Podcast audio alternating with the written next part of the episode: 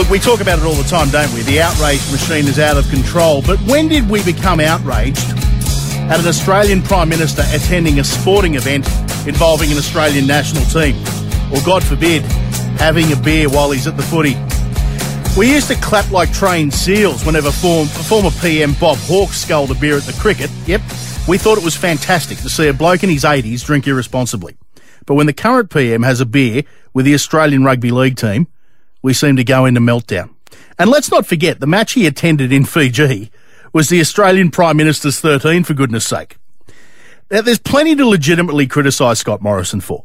Not the least his insistence on calling himself ScoMo. But attending an international sporting contest certainly is not one of them. There'll be those who parrot the phrase, why isn't he back here doing his job? But of course, well, we all know that travelling internationally and representing Australia is part of his job.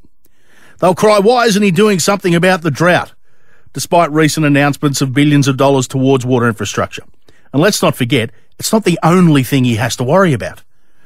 Being Prime Minister is actually a pretty big job. Rightly or wrongly, Australia is a sporting mad nation.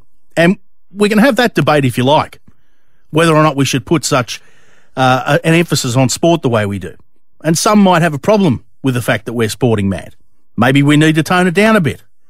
But so long as we insist that we deserve a public holiday for sporting events, and we've had that argument recently, we also have to accept that our Prime Minister is going to get involved in sport. How can we expect our politicians to get serious about their jobs if we don't get serious about the things that we whinge about?